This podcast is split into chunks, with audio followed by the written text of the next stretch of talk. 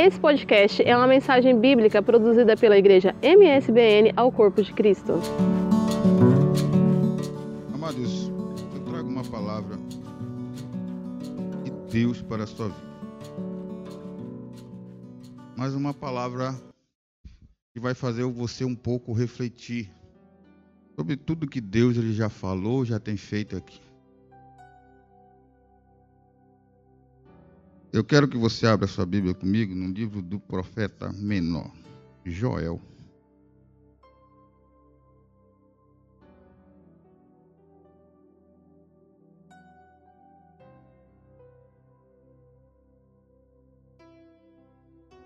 Capítulo 1.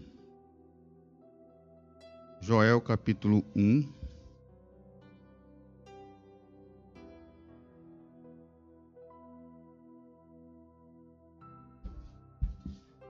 A partir do verso 1, né? A partir do versículo 1, nós vamos ler. Até o versículo de número 4. Todos acharam, amém?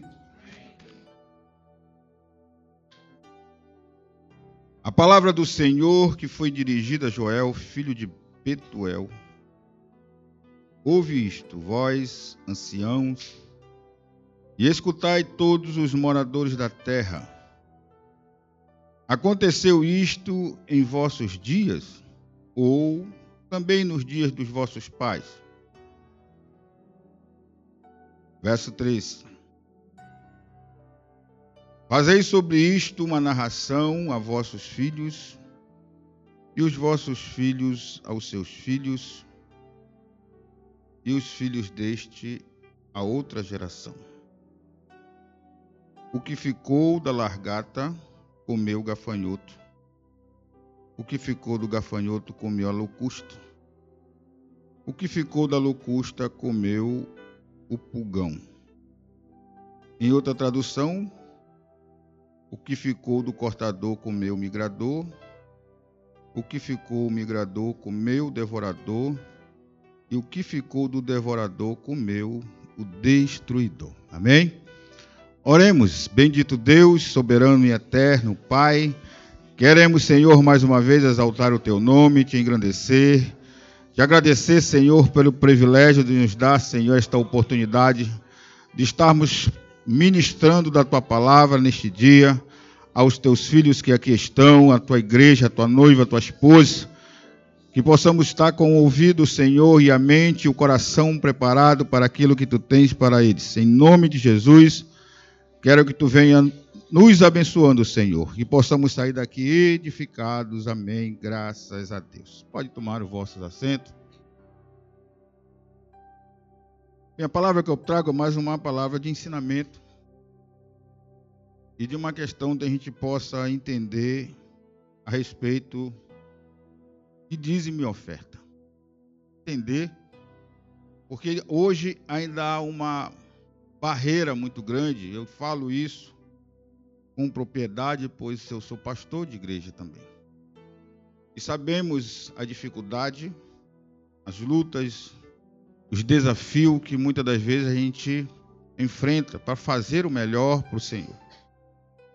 Mas nós olhamos para dentro da Bíblia Sagrada e aprendemos que tudo, a obra do Senhor, ela tem um sacrifício. E Deus não precisa desse dinheiro. A obra dele sim necessita desse dinheiro. Deus é o dono de tudo. Deus é o dono do ouro, Deus é o dono da prata. E nós vamos ver desde o início da Bíblia Sagrada Deus, ele tratando desse assunto. Mas antes, em que Deus venha pedir ou exigir ou cobrar, ele mesmo dá o exemplo. Porque Deus ele é assim, amados. Ele não vai cobrar algo se primeiro ele não dá o exemplo. E hoje há uma grande um grande tabu que deve, deve ser quebrado dentro das nossas igrejas, que é justamente a respeito disso. Será se dízimo é da lei? Será se dízimo é da graça? Será que eu tenho que ofertar? Eu preciso dizimar? Se isso foi uma ordenança de Deus, porque a primeira coisa que as pessoas pegam é o texto de Levítico, onde fala que o Senhor ordena a respeito dos dízimos. Mas o que nós devemos olhar com carinho é que nós vamos ver alguns homens da Bíblia que não viveram debaixo da lei e ofertavam e dizimavam. Vamos dar um exemplo. No capítulo 4 de Gênesis, nós temos dois homens, Caim e Abel, ofertando a Deus. Sim ou não? Amém? Eles estavam debaixo da lei? Não. Depois, mais na frente, nós vamos encontrar Abraão entregando o dízimo a Melquisedeque. Ele estava debaixo da lei? Não. Então, o dízimo não é lei. O dízimo não foi uma coisa que Deus implantou a partir da lei. Não. O dízimo é um princípio que Deus estabeleceu para nós. E quando Jesus ele veio, ele não veio para dar início à graça, não. Jesus ele veio para justamente nos levar de volta à graça. Porque a graça ela já existia desde os primórdios. Mas a graça não precisava de lei ou de escrito para que o homem se orientasse, não. A graça estava intrínseca dentro do homem. O homem sabia que não precisava mentir, que não podia mentir, que não podia matar, que não podia roubar, que não podia. Não, ele sabia, isso estava intrínseco. E nós vamos ver Jesus tratando desses princípios no livro de Mateus, acho que é no capítulo 19, quando ele vai tratar, quando vão, vai ser questionado justamente sobre a questão do divórcio. O divórcio, o repúdio, e Jesus é questionado e alguns fariseus perguntam para ele, dizem para ele: Olha, Moisés nos deu, nos mandou entregar carta de divórcio e repudiar a mulher. Mas Jesus vai colocar a coisa em ordem, porque eles estão dizendo que Moisés mandou. Mas Jesus vai colocar a coisa em ordem e dizer: Olha, por causa da dureza do vosso coração, o Senhor permitiu. Não mandou, mas ele permitiu por causa da dureza do coração, ou seja, porque as pessoas não querem se entender, porque os casais não querem se ajustar, então é melhor que se separem. Mas isso não quer dizer que Deus estava aprovando o divórcio. Aí ele vai concluir e vai dizer: Mas no princípio não era assim. No princípio não precisava de juiz de paz, no princípio não precisava de testemunho, no princípio só bastava a bênção de Deus. E ele vai dar uma advertência. Porque aquilo que Deus ajuntou, não separe. Veja que ele não está dizendo que é proibido separar. Mas ele está dando uma advertência. O verbo está claro: não separe. Porque se separar, com certeza paga um preço. E geralmente quem paga o preço da separação é quando tem os filhos. E os filhos sofrem com a separação. Então são assuntos, principalmente quando se fala de relacionamento, que Deus ele não intervém, ele apenas abençoa. A escolha é nossa. Você escolhe a esposa e você escolhe o seu marido. Deus ele só abençoa. Eu costumo dizer lá na igreja que nós temos muitos jovens, eu vejo muitas irmãs, principalmente as jovens, pedindo que Deus mande um homem de Deus. Eu estou orando para Deus mandar um homem de Deus. Um homem que seja usado na mão dele. Eu disse, minha filha, tu pensa bem que tu não está falando. Porque toda pessoa que Deus usa é feio. Deus não usa os bonitos. Pode ver com Jesus, ele não tinha beleza e nem formosura para que ninguém o desejasse. Então já começa a pensar direitinho. Deus ele não vai misturar uma coisa. Se os feios já chamam atenção, imagine um homem bonito sendo usado por Deus. Então peça para Deus fazer você acertar na escolha, porque se tu deixar na mão dele, ele vai trazer um que ele vai usar poderosamente, e é um feio. Então quando vocês verem esses cartazes por aí dizendo, ah, é o homem que revela até as tripas, não tem isso aí? Fulano de tal que revela número da identidade, é só olhar a foto dele. Se ele for bonito, nem vá. Mas se for feio, pode crer que o Senhor vai usar ele poderosamente. Então, Deus ele só abençoa, ele abençoa e pronto, mas no princípio era assim, no princípio não precisava disso, porque Deus ele juntou e juntou a palavra casamento dentro do grego, quer dizer fusão. Fusão não dá para separar. É por isso que nós somos a esposa de Cristo. não tem mais como separar. Por mais que você queira, mas você não tem mais como se separar do esposo. E Deus não vai te perder para o diabo, amados. Mas voltando para o texto, nós vamos ver então que Deus ele vem dando exemplo. Ele deu exemplo que ele foi o primeiro sacerdote, o primeiro a oferecer uma oferta de sacrifício. Quando ele terminou tudo, lá em Gênesis capítulo 2, fala isso. Ele abençoou e santificou o sétimo dia. A santificação está falando ali, oferecer uma oferta de sacrifício. E depois ele vai tirar o dízimo de tudo que ele deu para o homem, ele tira o dízimo e coloca no meio do jardim, aquela árvore do conhecimento do bem e do mal. Era uma, uma, uma, uma, o dízimo de uma forma tipológica, que Deus está dizendo: olha, não tem diferença de tudo que eu te dei, Adão, isso aqui é meu. E no dia que tu tomar, que tu pegar, tu comer, tu vai morrer. Então Deus já está separando, então ele vai colocar isso intrínseco no homem. Adão fez isso, os filhos deles fizeram isso e a descendência toda. O povo judeu, depois que entrou no Egito, aí, seguido por Jacó, eles começaram a viver um período de 430 anos de escravidão. Sem estudo, sem orientação, sem poder se reunir. Então, quando ele sai sobre a liderança de Moisés, a única forma de Deus fazer com que ele entendesse os princípios era impontando uma lei. E um conjunto de lei pesada, 613 leis, divididas em duas classes, que era pecado contra a santidade de Deus e pecado contra a autoridade de Deus.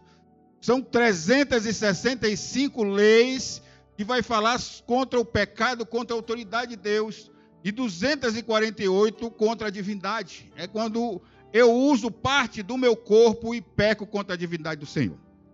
Então Deus ele tem que imputar, porque o homem não tem sabedoria, inteligência, ele viveu debaixo de um jugo muito pesado, uma escravidão. O único que tinha noção, era orientado, tinha estudo, era Moisés.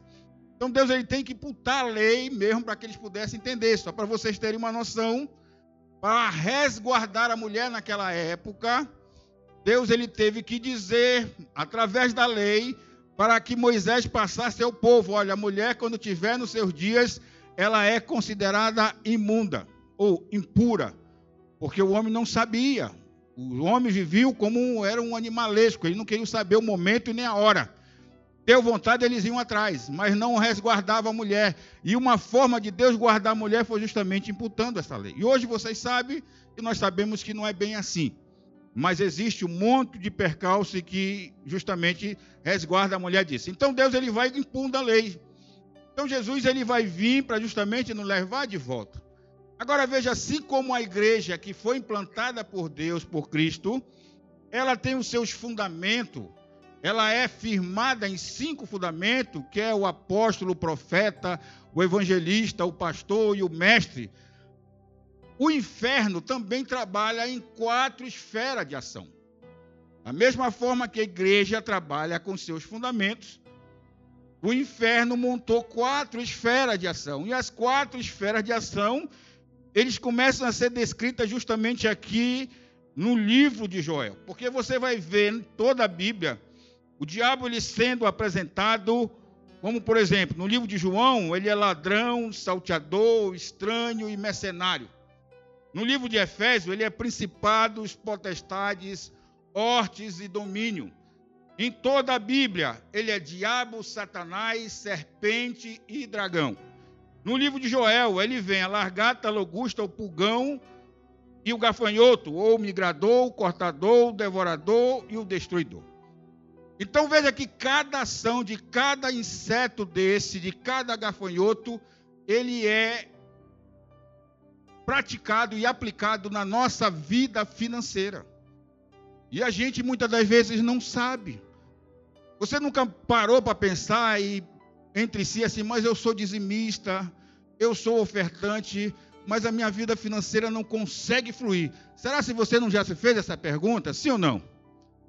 Porque existe a outras esferas de atuação do diabo, desses gafanhotos que a gente não conhece como é que isso funciona na minha vida. Obviamente que para algumas pessoas que não sabe administrar o seu dinheiro, não precisa disso. Ele é o próprio devorador da sua vida. Né? Esse tipo de pessoa, o devorador nem vai lá. ele for lá, ele vai, ele vai pedir dinheiro emprestado de mim, então deixa ele lá com seu, ele mesmo devorando as suas finanças. Mas nós vamos entender, porque se você abrir a sua Bíblia lá no livro do profeta Malaquias, e que é um texto muito usado também na questão de, principalmente da palavra de dízimos e oferta, mas você vai ver algo interessante aqui nesse texto. O verso de número 10 é o texto de Malaquias, capítulo 3, o verso 10. Ele diz: Trazei todos os dízimos à casa do tesouro, para que haja mantimento na minha casa, e depois fazei prova de mim, diz o Senhor dos Exércitos. Veja aí. O texto está bem claro: trazei todos os, mas não fala de oferta, mas está falando de dízimo. Amém? Como ele está falando do dízimo, a outra questão, para que haja o quê?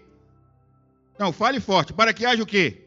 Mantimento, não é manutenção. Mantimento não tem nada a ver com manutenção. A manutenção é o aluguel do prédio, é a luz, é os, os instrumentos, é as cadeiras, isso é manutenção. Mas mantimento é justamente o obreiro, o pastor, os auxiliares, os músicos. Para isso que serve o dízimo. O dízimo é para mantimento do obreiro. E para manter o prédio, é oferta. Como nós não ofertamos, aí nós temos que usar o dízimo para manter o prédio. Vocês estão entendendo, amém? Então veja como é que é a diferença. Então o texto está bem claro, mas por que, que Deus está usando o profeta Malaquias? Porque chegou o um momento neste período aqui em que os sacerdotes tiveram que largar mão do sacerdócio e eles eram pagos pelos dízimos, eram mantidos pelos dízimos, porque o povo fechou a mão, não dizimaram mais. O que eles fizeram? Eles tinham que sustentar a família. Então eles saíram e começaram a procurar trabalho, a procurar emprego. Então Deus vai usar o profeta Malaquias e vai exortar o povo a devolver o dízimo para a casa do tesouro, ou seja, para a igreja. E aqui o Senhor, ele diz que vai cumprir, vai derramar quatro bênçãos para quem dizimar. Quantas bênçãos são? Quatro bênçãos. Então a primeira bênção que ele diz, ó, versículo de número 10, depois do final diz assim: Trazei todos os dias uma casa do tesouro para que haja mantimento na minha casa, e depois fazei prova de mim, diz o Senhor dos Exércitos, se eu não vos abrir as janelas do céu e não derramar sobre vós uma bênção tal, e que dela advenha maior a bastante. Então veja que aqui, só aqui já tem duas bênçãos, das quatro que Deus ele promete. A primeira, eu vos abrirei as janelas do céu. O que Deus está dizendo através do profeta Malaquias é que quem dizima na casa do Senhor não existe porta fechada. Vocês não entenderam? Quem dizima na casa do Senhor não existe porta fechada. A porta fica o tempo todo aberta. Em algumas traduções, o Senhor fala com portas, que é maior. É maior do que a janela. Mas a segunda bênção ele diz: E derramarei de uma bênção tal. O que, que é isso? Dentro do texto original, do hebraico, quer dizer uma bênção que vai além das tuas necessidades. Porque Deus sempre nos dá além daquilo que a gente necessita. Como a irmã Marcela falou aqui, Deus não fica devendo nada a ninguém. E quando Ele paga, Ele paga com juro. Você pede isso, Ele te dá duas vezes isso, porque Deus, Ele é fiel. Quem crê assim, diga amém. E por causa de vós, veja lá, eu repreenderei o só o devorador. Mas está faltando o migrador, o cortador e o destruidor. Mas é aqui ele só está repreendendo o devorador. Por quê? Porque o demônio devorador, ou o gafanhoto devorador, ele é o demônio da infidelidade. Quando eu não sou fiel com Deus, Deus ele envia o devorador. Então ele vai repreender só o devorador, porque ele está pedindo dízimo, ele não está pedindo oferta. Então é a, é a terceira bênção. E a quarta? Verso de número 12. E todas as nações da terra vos chamarão bem-aventurada, porque vós sereis uma terra deleitosa, diz o Senhor dos Exércitos. O texto está dizendo, a palavra bem-aventurado quer dizer feliz. Eu tô para ver uma pessoa que dizima andar triste. É uma pessoa feliz, alegre independente do que dizima, mas é a fidelidade dele. E essa alegria vem do Senhor, porque Deus ele conforta o coração e aquilo que você está devolvendo para Deus não vai lhe faltar, não vai ser necessário, porque Deus ele vai suprir aquilo que você está devolvendo para o Senhor. Então veja que são quatro. A primeira bênção, ele vai abrir as comportas do céu, a janela do céu, vai derramar uma bênção tal, vai repreender o devorador e todas as nações lhe chamarão bem-aventurado. Ponto. Entretanto, existem os outros demônios também que atuam na minha vida financeira. Mas vamos entender então. Se o devorador é o demônio da, da infidelidade, como é que atua os outros? Primeiro vamos entender a fase. Existem quatro fases. Existe a fase do migrador, do cortador, do devorador e do destruidor. Vamos entender como é que isso funciona. O migrador, a função do migrador na vegetação é comer a folha. Ele é um gafanhoto pequeno, ele não tem asa e ele anda pulando. Não sei se os irmãos já viram. Bem pequenininho. Alguns dizem que é, são quatro fases do gafanhoto. Quando ele está pequeno, quando está na fase adulta. Não vamos entrar nesse detalhe. Mas é um gafanhoto pequeno. Então ele anda pulando. E qual é que ele faz? Ele come as folhas ele come a folha, ele acaba com a beleza da vegetação. Porque o que dá beleza na vegetação é a folha. Se vocês olharem as árvores no período do inverno, aqui elas são feias, porque não tem folha. As folhas dela caem. Então é isso que faz o migrador na, na vegetação. E como é que eu sei que o migrador está na vida do crente? Aí é fácil, é só tu olhar na cara dele. Tem uma cara feia, emburrada. Parece que ele não teve paz o dia todo é o tempo todo fechado, da paz, da paz do Senhor. Ele diz: só se for para ti, para mim, não. São pessoas negativas, são pessoas que é o tempo todo fechado. Sabe aquele, aquela cara de crente, de, de espingarda de matar outro crente? É assim. Mas por que que este crente? Abra sua Bíblia comigo no livro de Mateus. Mateus capítulo de número 5. Mas ele é dizimista, mas a vida financeira dele está ruim. Mas por quê? Porque tem outro demônio atuando. Mas Mateus capítulo 5 vai dizer a atuação do migrador. Vocês acharam aí, amém? E o verso de número 23, do capítulo 5 de Mateus, diz assim: ó. Portanto, se trouxerem a tua oferta ao altar, e, a, e te lembrares de que teu irmão tem alguma coisa contra ti, deixa ali diante do altar a tua oferta, vai te reconciliar primeiro com teu irmão e depois vem e apresenta a tua oferta. O que Deus está dizendo através dessa palavra, Jesus está deixando registrado, é que não adianta, amados, eu vim querer ofertar na casa do Senhor se eu estou com raiva do meu irmão ou se o meu irmão está com raiva de mim. Deus ele vai santificar aquela oferta por causa da obra, mas ele vai liberar o migrador para a tua vida. O que Deus está querendo é que, antes de mais nada, a gente seja unido, amando uns aos outros, alegrando-se um com os outros. É isso que Deus ele quer. Não adianta você entrar com a cara fechada, com o olho fechado, e dizer eu vou para o culto, eu vou ouvir o culto, mas eu não quero olhar na cara do presbítero Josias. Porque se eu ver o presbítero Josias, acabou o culto. Aí vem ofertar aqui com o olho fechado, achando que Deus vai abençoar, não vai. O migrador vai para a tua vida. E você vai ficar sem beleza. Feio, emburrado. E olha o que o texto está dizendo. Mas foi o meu irmão que fez comigo, pastor. Então o texto está dizendo, vai tu então lá e pede perdão dele. Mas o culpado não sou eu, é ele. Vai você lá e pede perdão para ele. Ele que pisou no meu pé, então peça perdão por ter colocado o teu pé debaixo do pé dele. É isso que o crente não entende. Não é eu que tenho que esperar o meu irmão que me ofendeu, não é eu que tenho que se manifestar. Quando você faz isso, você quebra o diabo no meio. Porque o que o diabo quer é briga, é contenda. Mas o teu irmão está emburrado contigo, vai lá e pede perdão, meu irmão, eu te amo em Cristo Jesus. Tu acabou com o diabo e acabou com o teu irmão, porque ele vai te derreter em lágrimas, também vai te abraçar e vai te pedir perdão. Esse migrador, ele vai para longe da tua vida. Amém? Mas depois do migrador tem um cortador. Veja, a árvore está sem beleza. Já está sem a folha. Aí o cortador vai lá e corta a ponta dos galhos. A ponta do galho vai impedir que aquela vegetação cresça. Não tem crescimento.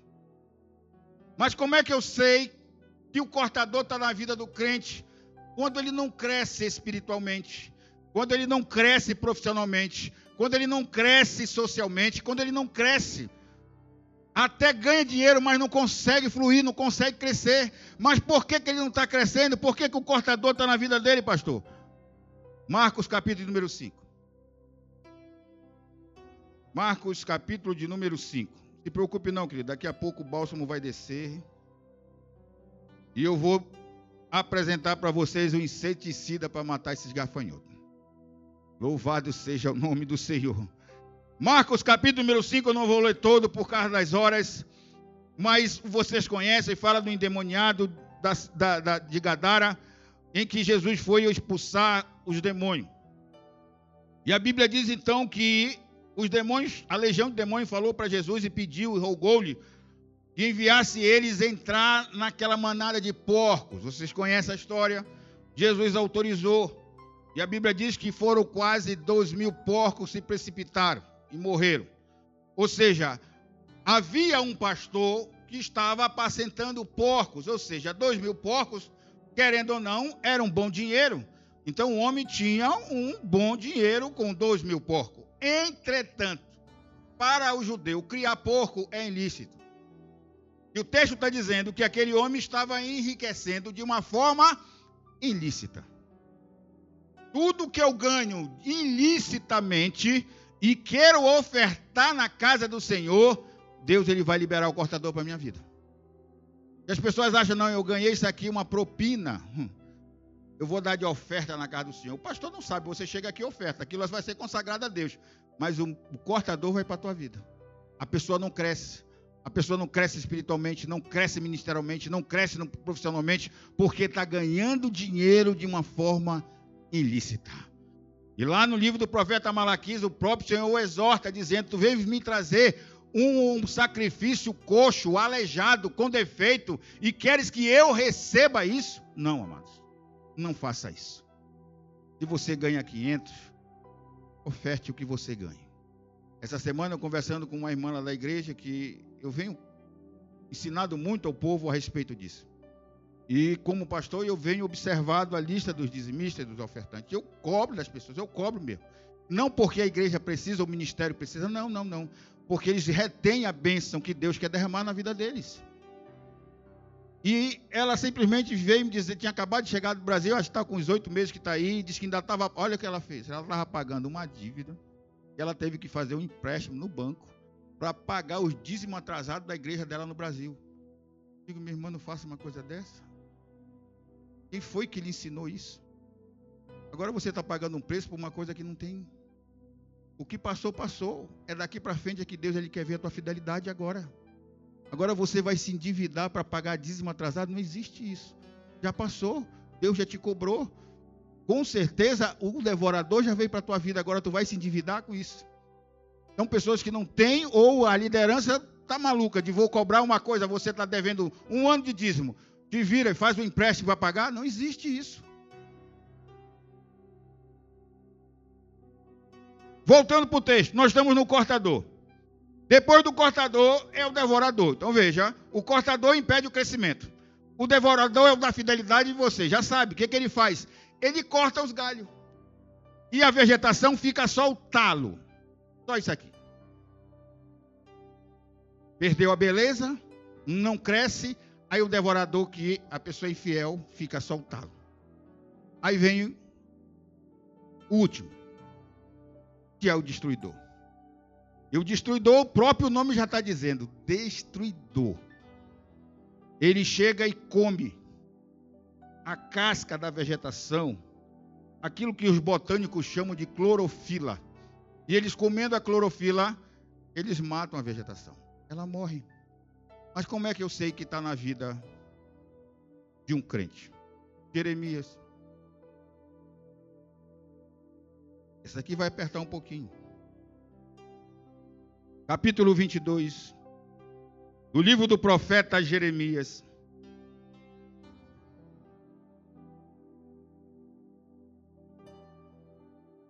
Acharam?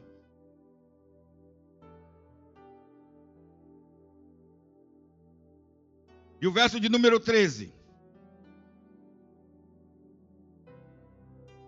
Ai daquele que edifica a sua casa com injustiça e os seus aposentos sem direito, e que serve do serviço do seu próximo sem pagar, e não lhe dá o salário do seu trabalho. Acho que o texto está bem claro. Quantos profissionais autônomos nós temos aqui? Levante a mão. Você trabalha por conta própria? Olha, tem um monte de empresário aqui. Viu? Tem alguém que trabalha na construção civil aqui? Você trabalha com o que, meu filho? Pronto. Chegou onde eu queria. Irmão é pintor. Eu vou chamar ele para fazer um orçamento para pintar minha casa. E ele chega, faz o seu orçamento e diz: Ah, pastor, é 800 euros. Aí eu disse: Faz.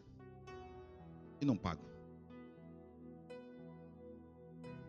Estou usufruindo do serviço dele e não estou reconhecendo o trabalho dele. Vocês sabem onde é que está o segredo da prosperidade de um judeu? Primeiro, eles estão debaixo de uma promessa de Deus. Deus disse: Vou te colocar numa terra que manda leite e mel. Abundância de comida, não vai faltar alimento. Outra, você vai semear em uma terra fértil. Então veja: um judeu só compra uma coisa em outra loja que não seja de um irmão judeu se ele não encontrar dentro da comunidade judaica. Se ele não encontrar, ele vai procurar em outra loja. Vamos dar um exemplo. Esse telemóvel. Ele vai procurar esse telemóvel dentro da comunidade judaica. Aí vai perguntar o preço. Quanto é que esse telemóvel? 500 euros. Sabe quanto é que ele paga? 550. Ele paga 500 pelo telemóvel. E 50 é uma semente que ele está dando para o dono da loja, que é judeu. Isso aqui não é para você, isso aqui é para mim. Que eu estou semeando em ti vai voltar para mim dez vezes mais. É isso que o judeu faz. Agora, traz para o crente. Quanto é o telemóvel? 500. Misericórdia. Sangue de Jesus tem poder. Você é um devorador, pastor. Para com isso. Nós somos irmãos. Nós somos da igreja. Dá um desconto. Chora, Sim ou não? Aí o irmão com pena quer vender, tá bom, eu faço. Faço por 200, já, perdeu. 200, tá bom. Parcela. 10 vezes de 20. E ainda não paga. Ainda não paga. Sem contar aqueles que oram, buscam, pedem a Deus para gravar um CD e grava um CD, aí vem na igreja, vem lançar esse CD, pede a oportunidade do pastor para lançar o CD. A irmã, o irmão que passou anos orando pelas músicas, Deus deu a letra, deu a música, fez o arranjo, tá bonitinho, o CD tá bonito. Aí termina o culto, ele vai colocar a mesinha dele lá fora para vender. Aí chega o irmão e compra, alegre, e compra, chega outro do lado, faz uma cópia. É, amados, infelizmente nós estamos assim. A gente compra e muitas das vezes não paga. A gente consegue dever a cantina da igreja. Por que, que a, os departamentos têm que fazer cantina para levantar dinheiro? Porque a gente não oferta. Agora o que eu acho interessante, o povo no deserto dizimavam. Mas quando Deus foi levantar o templo, ele diz: pede a oferta do povo. Não mexe no dízimo, porque o dízimo é para mantimento, não é para manutenção. E diz a Bíblia que eles deram tanta oferta, tanta oferta, que Moisés disse: para, chega, já, tá, já é o suficiente. Aqui a gente consegue dever. Lá na igreja eu já disse: eu não vou fazer cobrança no puto. Eu quero só que tu me dê a lista, que eu vou botar debaixo do meu joelho. Dever a cantina da igreja, amados. A gente deveria ter vergonha. se é para a igreja, se é para obra, se é para alguma festa, a gente tem que abençoar. Faz a cantina que não deveria ter feito, mas faz, mas vamos abençoar. Então o destruidor, ele vem e acaba com tudo. Pronto. Acabou. E qual é o remédio, pastor, para isso? Dízimo não é lei. Dízimo é princípio. Dízimo começou com voto. Os patriarcas fizeram voto. Deus lançou como lei no deserto. Mas Jesus vem e diz agora é semente. E só semeia quem tem fé. Quem não tem fé não precisa semear. Mas Jesus ele é tão bom, ele é tão bom. Ele disse: mesmo você não acreditando, mesmo você não crendo, mesmo sendo a pessoa mais crua do mundo, se você semear, eu ainda te devolvo 30 por um. Mas se for mais ou menos, vai 60. E se for bem, aí é 100 por um. É isso que o texto diz. E um colheu 30, o outro 60 e o outro, mas não é múltiplo de 3? Era para ser 90. Mas Deus deu 100. Por quê? Porque ele deu 10 a mais que é para você devolver de dízimo. Ele já faz isso. Eu vou contar um testemunho aqui. Quando nós estávamos em Manaus na obra lá, nós tínhamos uma irmã e pronto, ela era, era bem abastada ainda. E ela tinha um apartamento numa área bem nobre de Manaus, ali na, na Ponta Negra. E ela queria vender aquele apartamento, estava tava alugado, e o inquilino desocupou, e ela foi lá fazer a vistoria, o apartamento estava todo destruído, todo quebrado. Ela fez um orçamento e ia gastar mais ou menos de 20 a 30 mil reais para reformar o apartamento. E ela queria se desfazer, ela ficou tão desgostosa com aquele imóvel que ela queria se desfazer. Foi procurar o preço no mercado, naquela época era 150 mil, valia o imóvel dela. E ela colocou para vender. Não conseguiu vender por causa que o apartamento estava destruído. As pessoas queriam descontar e ela não queria perder dinheiro. Ela pegou, foi lá falar comigo, explicou a situação eu disse para ela, minha filha, é o seguinte: quanto é que vale o apartamento? Ela disse 150 mil, pastor. Então tu vai oferecer por 165 mil. Eu disse, mas eu não estou conseguindo vender por 150, se eu quer que eu venda por 165. Faça 165 mil. E esses 15 mil a mais que você vai ganhar, você vem aqui dar como oferta e semente para o Senhor. Tá bom? Ela disse amém. Não demorou uma semana. Ela vendeu. E ela foi lá cumprir o voto dela. Porque quem é dono das tuas coisas é o Senhor, nós somos apenas administrador. Que nós temos que aprender então hoje é que isso são princípios. Os princípios é semente, a semente dá quem tem fé. E se você vai olhar para Jesus falando, você vai ver Paulo falando também lá em Coríntios capítulo 9. Vamos lá, para a gente estar tá encerrando. 2 Coríntios capítulo de número 9, é um texto também que é muito lido para dízimo e oferta. Mas veja o que o texto diz. No capítulo 9 da carta de Paulo, 2 Coríntios, e o verso de número 6. Ele está falando sobre administração. E digo isto: que semeia pouco, pouco também ceifará. E o que semeia com abundância, abundância também ceifará. Cada um contribua segundo propôs no seu coração, não com tristeza ou por necessidade porque Deus ama aquele que dá e dá com. Mas ele está começando a dizer semear, correto? Agora, o que semeia pouco, pouco também se fará. O que é que vocês entendem em semear pouco? Quem pode arriscar aí? Participe, me ajudem. Digo, pastor, eu acho que é isso. O que é semear pouco? Ninguém sabe. Tem alguém aí? Hã? Não estou vendo. Cadê a pessoa? Fala. Não faz falta. Quantos cultos tem aqui durante a semana? São três cultos? Pois. Pronto. Vamos colocar os cultos. Três cultos. Se você vem nos três cultos, tu tem que semear nos três cultos. Quando você dá oferta só no domingo, tu está semeando pouco. Isso é semear pouco. Aí o texto continua: com abundância, aí é valor. E semeia pouco, os dias de culto. com abundância, aí é valor. Aí vai colher com abundância. Não com tristeza. O que, que o texto está querendo dizer? Não com tristeza.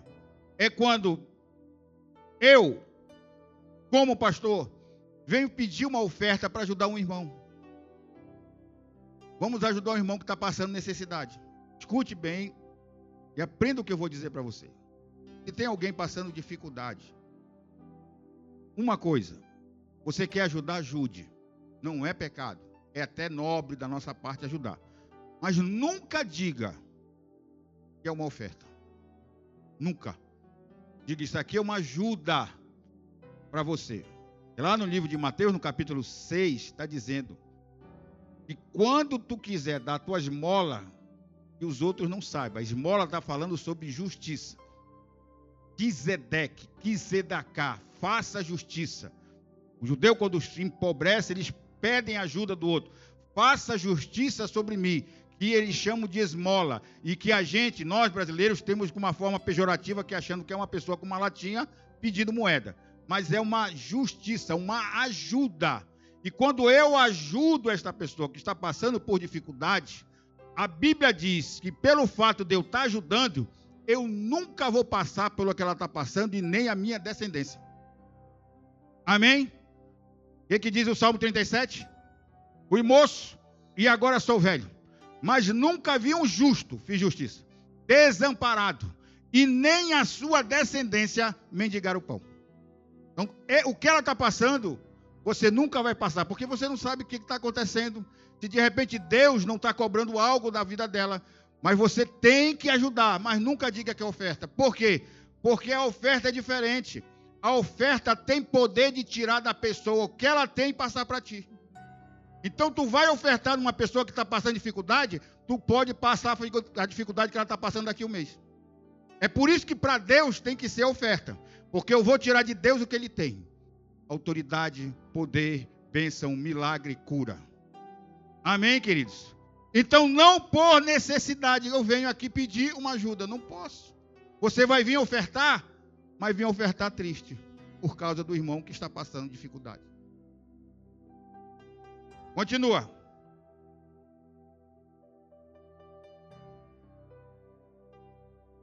E nem com tristeza e nem por necessidade. A tristeza é quando uma pessoa está pedindo a oferta para ajudar alguém. Aí você vem ofertar com tristeza porque o fulano está passando dificuldade. Ou por necessidade, quando eu peço algo para justamente cobrir alguma coisa da manutenção da igreja.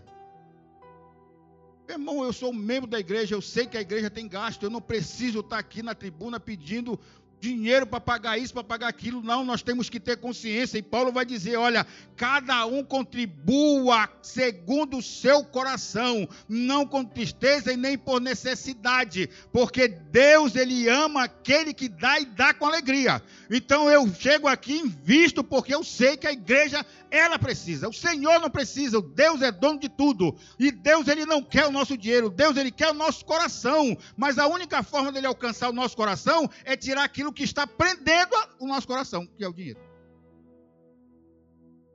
E que essa noite nós possamos aprender que é semeando, é dando e se recebe.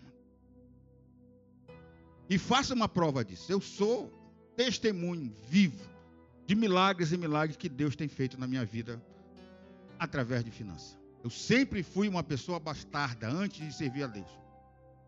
Mas até o dia que eu me rendi, porque eu lutei muito com Deus. Sofri por ser metido a besta de querer brigar com Deus. Até que o dia eu cheguei, vi que não ia ganhar. Eu disse: Deus, tudo bem. Tu queres que eu cuide da tua casa? Então cuida da minha. Eu vou cuidar da tua. E outra, não quero baixar o padrão que eu tinha. Meu irmão, eu quero uma coisa, Deus ele providencia. Claro que eu não abuso, né? Mas eu desejo, a Bíblia diz, eu vou conceder o desejo do teu coração. A minha esposa que eu diga. Mas ela tem uma frase que ela disse, poxa Deus, quando ela fala, poxa Deus, Deus já se quebra todinho. Eu queria tanto isso, outro dia está lá. Eu queria tanto, no outro dia está lá. Eu disse, minha filha, Faz, fala assim com Deus. Poxa, Deus, compra um carro para gente. Se coloque de pé, queridos. Nós já vamos estar encerrando, falta três minutos. E eu quero dar o segredo, agora o remédio. Para justamente você exterminar esses gafanhotos da sua vida. Então vocês viram que para cada um deles tem uma ação. Então analise, avalie agora, faça uma, uma introspectiva, uma retrospectiva na sua vida. Por que, que a minha vida financeira não está fluindo? Será se o migrador não está atuando, o cortador, o destruidor? Eu estou sendo dizimista, estou sendo ofertante, mas a minha vida financeira não rompe? Faça. Se não está acontecendo nada, eu tenho certeza que está. Alguma coisa está falhando. Se não é os quatro devoradores, você mesmo é o devorador. Aí começa então a fazer um planejamento financeiro. Mas qual é o segredo? Qual é o inseticida? Amados, o único lugar na face da terra que devorador não prospera e não cresce é aonde tem fogo. e aonde tem fogo do Espírito Santo de Deus, o devorador ele não chega perto, ele morre torrado, mas não chega. E eu creio que aqui nesta igreja tem o fogo do Espírito Santo. O poder de Deus está sobre aqui. A unidade do corpo é um só. Então Deus ele derrama das bênçãos sem medida. E esta noite, como profeta, como pastor, eu profetizo que o valor das ofertas desta igreja vai ser igual ao valor dos dízimos. Louvado seja o nome do Senhor. E aprenda. Deus ele prosperará a minha vida financeira quando eu oferto e não quando eu dizimo. O dízimo não é meu e Deus não vai prosperar aquilo que não é meu. Mas aquilo que eu oferto, que é de coração, aí sim. Independente do valor, como já foi falado aqui.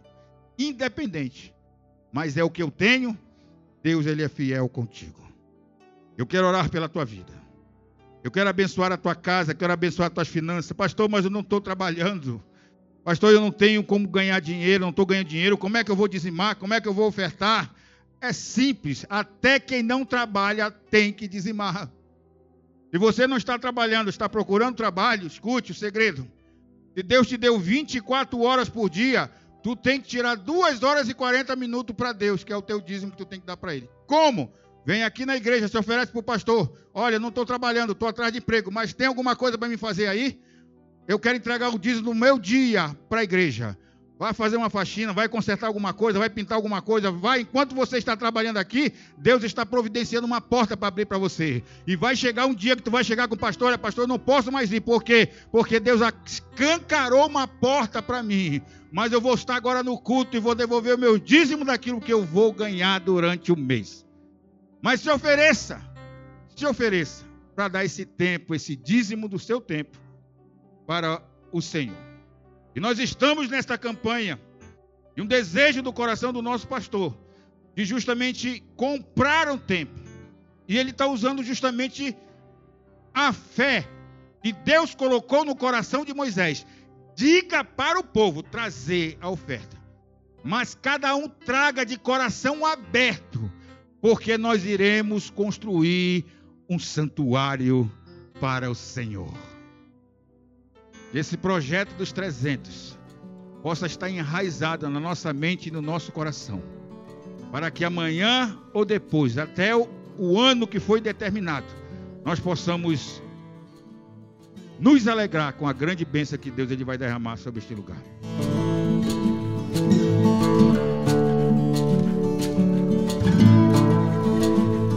Este foi mais um podcast, uma mensagem bíblica produzida pela Igreja MSPM Oeiras. Siga-nos nas redes sociais, Facebook, Instagram. Subscreva o nosso podcast e também o canal do YouTube. Saiba mais em mspmportugal.com.